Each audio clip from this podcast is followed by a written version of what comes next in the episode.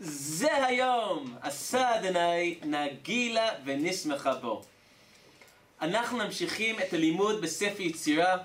בעזרת השם היום נעבור על משנה ב' ומשנה ג' ומשניות אלו עוסקים בראש ובראשונה בעשר ספירות והתקבולת בין היצירה האלוקית והיצירה האנושית.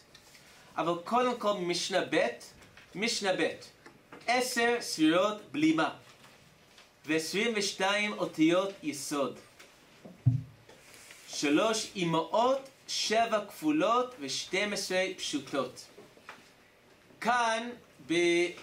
יש כאן בעצם שני הנושאים של כל ספר יצירה. פרק א', הנושא הוא עשר הספירות, שנקראים כאן עשר ספירות בלימה, ואילו הנושא של פרק ב' עד סוף הספר זה 22 אותיות יסוד שמחולקות לשלושה קבוצות, האימהות, הכפולות והפשוטות. היות שאנחנו עוסקים עכשיו בפרק א', אנחנו נשאיר בצד בינתיים את העיסוק באותיות ונעסוק בכותרת של המשנה, שמכאן עד סוף הפרק מובא הכותרת של כל אחת מהמשניות בפרק א', עשר ספירות בלימה. אני אנסה להסביר מה זה ספירות, מה זה בלימה. כמובן זה רק נקודת מוצא שהדיבור על מה זה ספירות ומה זה בלימה ימשיך להתפתח במהלך הפרק כולו. בנוגע למילה ספירות, המונח יסוד של הקבלה שמקורו מספר יצירה. ואגב, ספר יצירה הוא הרבה יותר קדום משאר ספרות הקבלה. Um, לכל, יש,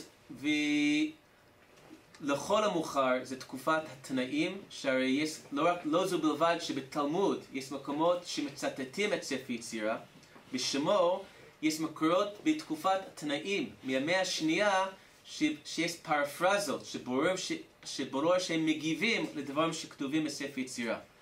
לאחרונה יש ספר של פרופסור יהודה ליבס, שטוען ספר יצירה זמנו מסוף בית שני, והרבה שמעו על ייחוס בין ספר יצירה לאברהם אבינו, אבל הייתי רוצה לדייק בדבר.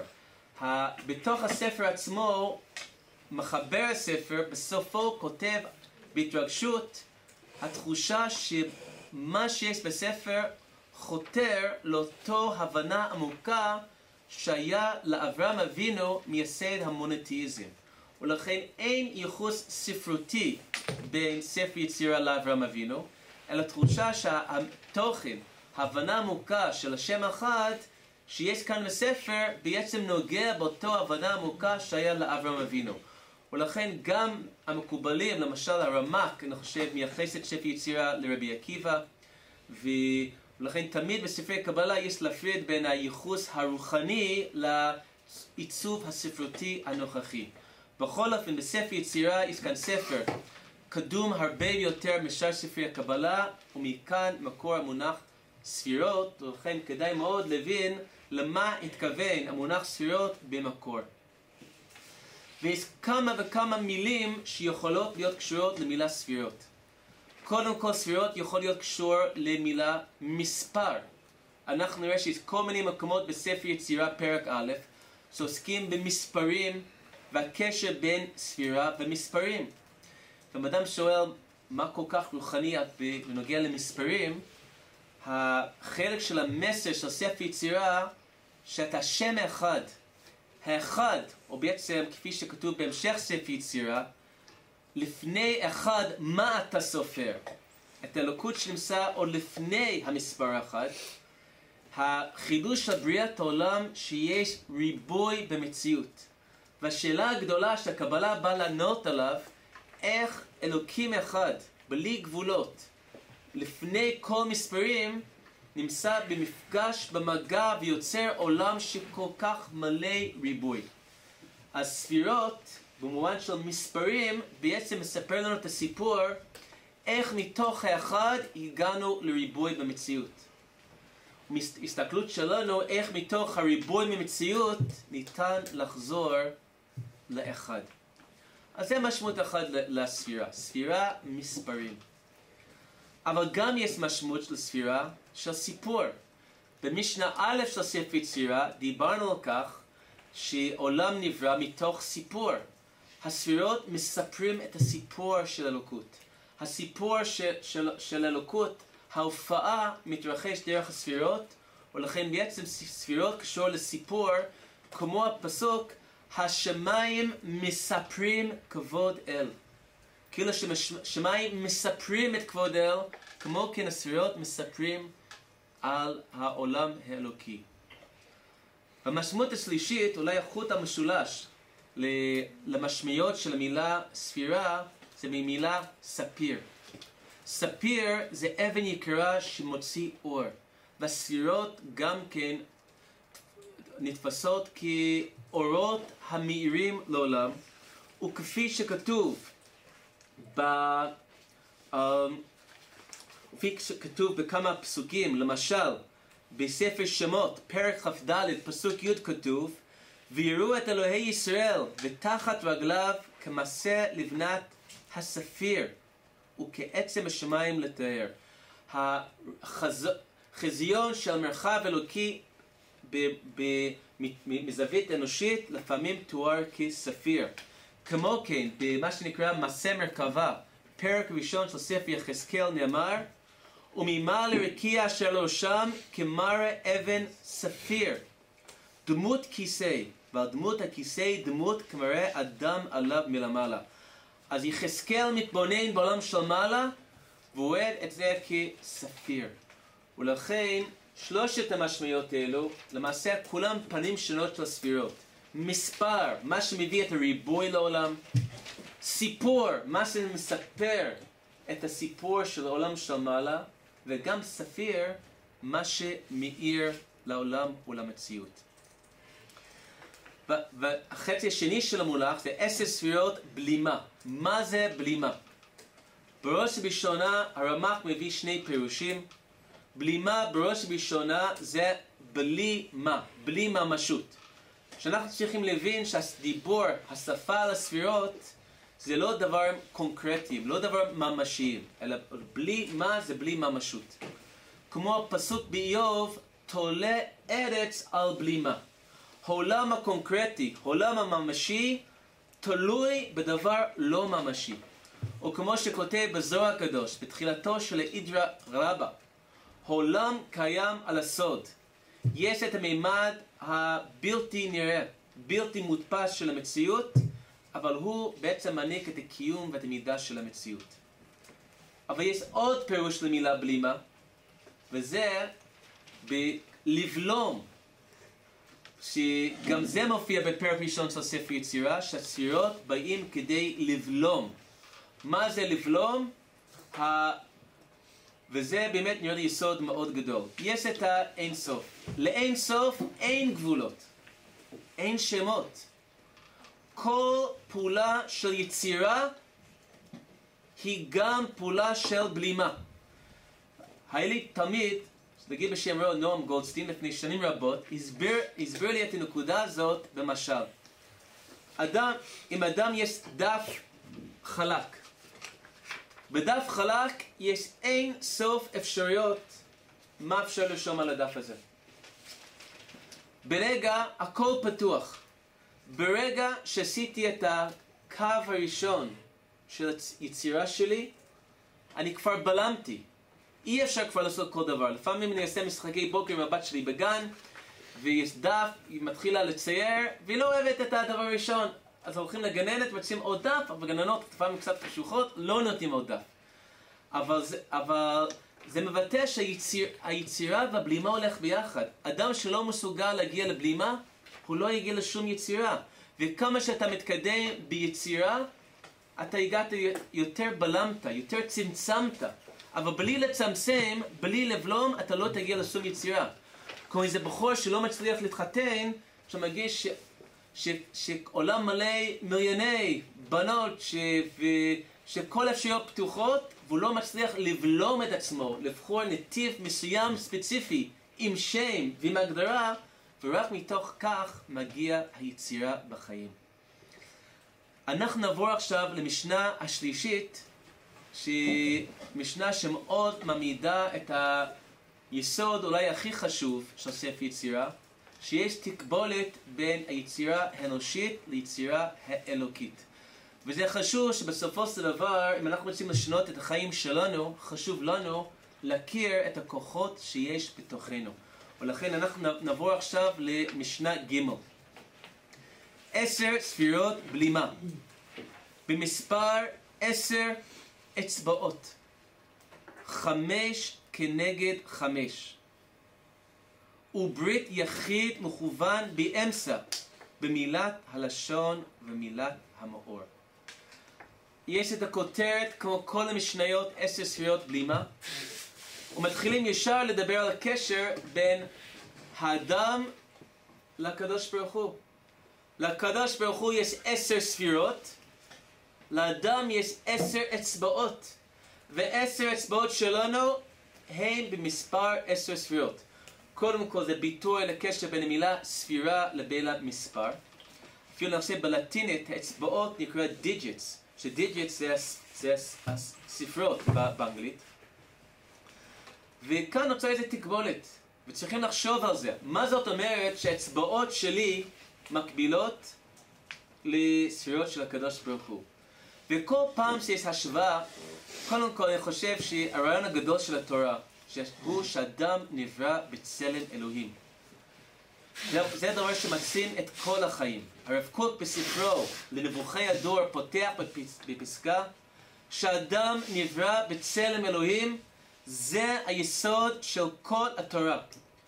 ובמידה רבה אני רואה כי המסר הגדול של הקבלה כי פיתוח של המסר הזה שאדם נברא בצלם אלוהים מה שמלא לגמרי את כל ומעצים את, ה, את האדם, חיי האדם.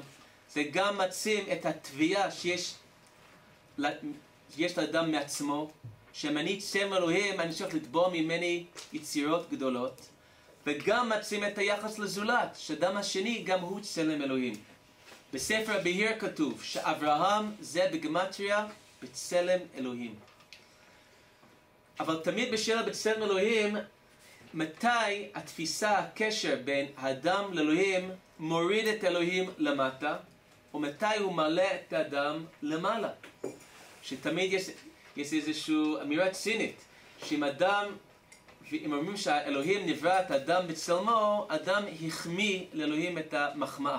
והחזיר לאלוהים את המחמאה, שאנחנו חושבים על האלוקים במושגים אנושיים. ולכן תמיד צריכים לזהר בכל חיבור שהחיבור בין שני דברים שאני מלא את הדבר הנמוך ולא שאני מוריד את הדבר הגבוה. למשל, לפעמים בתנ"ך יש מה שנקרא פסוקים של הגשמה, של תיאורים אנושיים לדבר על אלוקות. למשל, אם אנחנו דיברנו כאן על האצבעות, יש פסוק שכתוב בישעיהו, מ"ח, פסוק י"ג, אף ידי יסדה ארץ, וימיני טיפחה שמיים, קורא אני עליהם יעמדו יחדיו. או בספר תהילים, פרק ח' פסוק ד', כי אראה שמך מעשי אצבעותיך, ירח וכוכבים אשר כוננת. כאן מדברים על, על לקדוש ברוך הוא יש כאילו אצבעות שממנו הוא עושה. אצלנו בספר יצירה יש חיבור בין אדם לבין אלוקים אבל בכיוון הפוך. לא שאלוקים יש לו אצבעות, אלא כאילו שלאדם יש ספירות. ומה זאת אומרת שלאדם יש ספירות? ברמה הכי פשוטה, אנחנו באים להגיד שעשייה אנושית הוא כמו העשייה האנושית, הוא גם כן רואה את זה כיצירה. אנחנו מצימים את החשיבות של כל עשייה אנושית, שהסמל של יציאה אנושית זה אצבעות של האדם. כמו, ש... כמו כתוב במסכת פסחים, שבמצאי שבת ראשון של, של העולם, הקדוש ברוך הוא נתן לאדם הראשון כאין חכמה של מעלה. הוא לימד אותו איך ליצור אש. מזה כמובן טקס ההבדלה, שיש שבועה של יצירה של הקדוש ברוך הוא, במצאי שבת, שלמעשה זה היום הראשון של השבוע החדש, בתוך החושך של השבוע החדש, הקדוש ברוך הוא מלמד לאדם איך ליצור את האור. ויהי אור. וכמו גם במחילתא דרשב"י כותב, שבסרט ידברות כתוב, ששת ימים תעבוד ועשית כל מלאכתך, וביום השביעי שבת. כי, למה? כי בששת ימים עשה השם את השמיים ואת הארץ, וביום השביעי שבת ויהיה נפש. במחילת רשב"י כתוב, כמו שיש מצווה לעשות שבת, יש מצווה של ששת ימים תעבוד ועשית כל מלאכתך. שאנחנו ממשיכים את היצירה האלוקית על ידי העשייה שלנו. זו המשמעות הראשונה, שידיים אלו הם כמו, הם כמו ספירות. הרמב"ן כותב, על בסיס המשנה כאן בספר יצירה, שהיה טקס של הכהנים בבית המקדש, שהכהנים כל יום קידשו את אצבעותיהם, אצבעות הידיים ורגליים, קידוש ידיים ורגליים לפני העבודה שלהם במקדש. והרמב"ן כותב, שזה זה קשור למה שכתוב כאן בספר יצירה, שידיים האלו הם קדושים, הם יכולים לעשות עבודת קודש.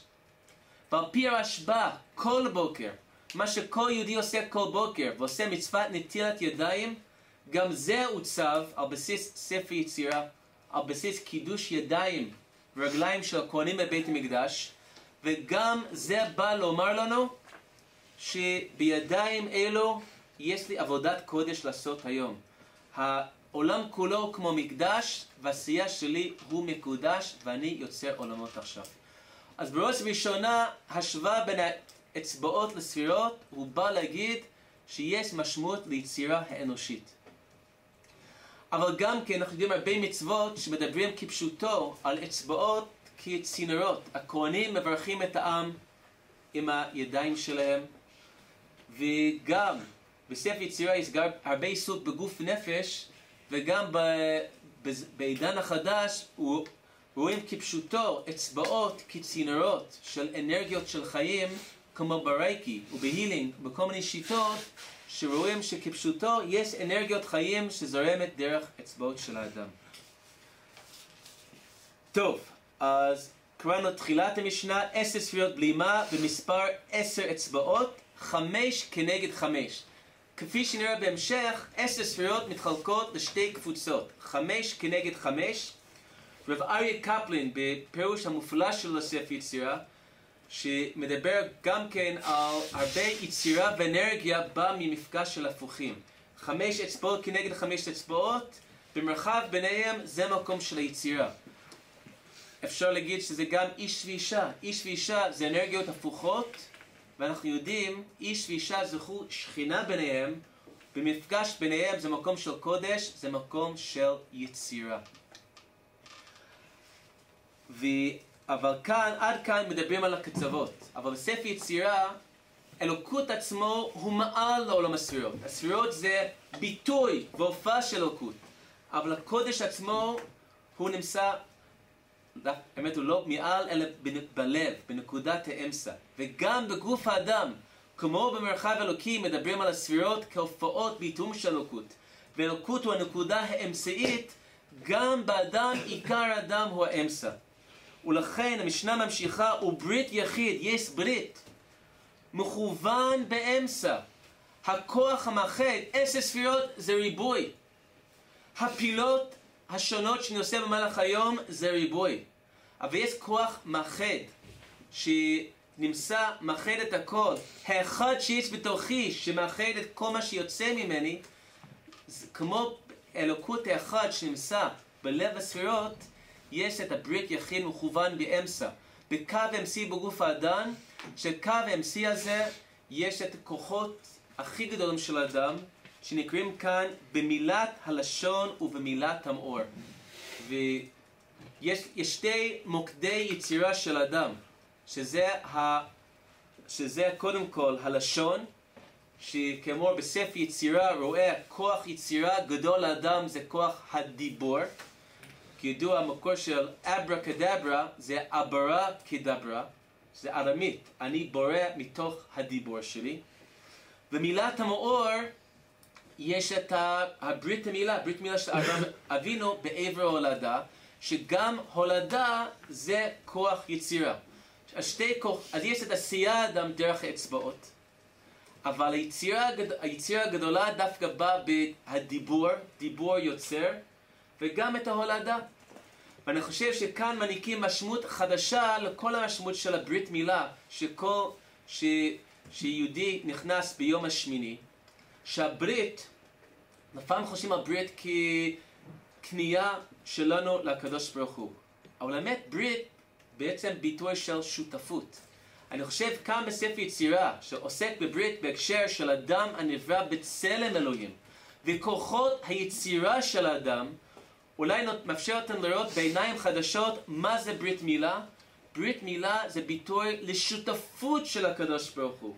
הקדוש ברוך הוא ברא עולם, ובתוך עולם הוא ברא ויצר זכר ונקבה.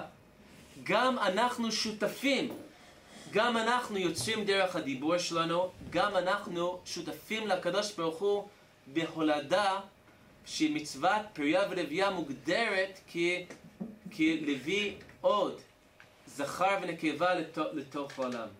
ולכן כאן המשנה מצים את האדם, רואה את האדם כשותף הגדול בתוך הסיפור של העולם. וכמובן המשנה כאן עוסק בעשר ספירות, אבל גם כן את 22 כאן, של ה-20 אצבעות של האדם, 20 של ה-10 של היד, 10 של הרגל, ויש את ה... ושתי נקודות, הלשון והמאור, ביחד 22. בין כולם נמצא כמובן את הלב. הלב הוא סמוי מן העין, לא כמו במשנה א', הלב לא הוזכר במפורש, רק כתוב שיש 32 נתיבות חכמה בגמטריה לב.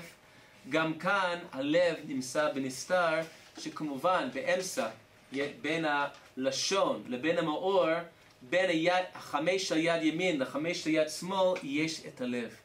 ואולי אסיים בציין שכל התפיסה כאן, שבעצם תפיסה של גוף ונפש, התפיסה הקבלית בפסוק באיוב, ובבשרה אחזה אלוהה, שמתוך הבשר רואים את אלוהים. זאת אומרת, לא התפיסה של הפילוסופיה של ימי הביניים שרואה את צלם אלוהים של אדם רק הצד הנשמתי שלו, אלא רואים את צלם אלוהים של אדם כדבר שמכיל גם את הגוף וגם את הנפש, גם אנחנו יודעים ברוחניות של המזרח, גם כן יש משמעות מיוחדת לקו האמצע שיש בתוך האדם, מה שנקרא קו של הצ'קרות, מעגלי אנרגיה, ששבע, ששבעת הצ'קרות בתוך הרוחניות המזרחית גם נמצאים באותו הקו. חלק אפילו זהים. יש את המקום של המאור, המקום של הברית מילה, עבר הולדה, זכר לצ'קרות, כמו כן גם הלב, וגם שם זה לא הלשון, אלא הגרון, יכולת ביטוי של האדם, ולכן מוצאים שהתפיסה של ספר יצירה הקדומה, חיבור של גוף ונפש, והכל בעצם מקביל גם לתופעות שאנחנו מוצאים גם כן אצל עמים אחרים בתוך דרכי הרוחניות שלהם. סוף דבר, הכל נשמע. את אלוהים ירא ואת מצוותיו שמור, כי זה כל האדם.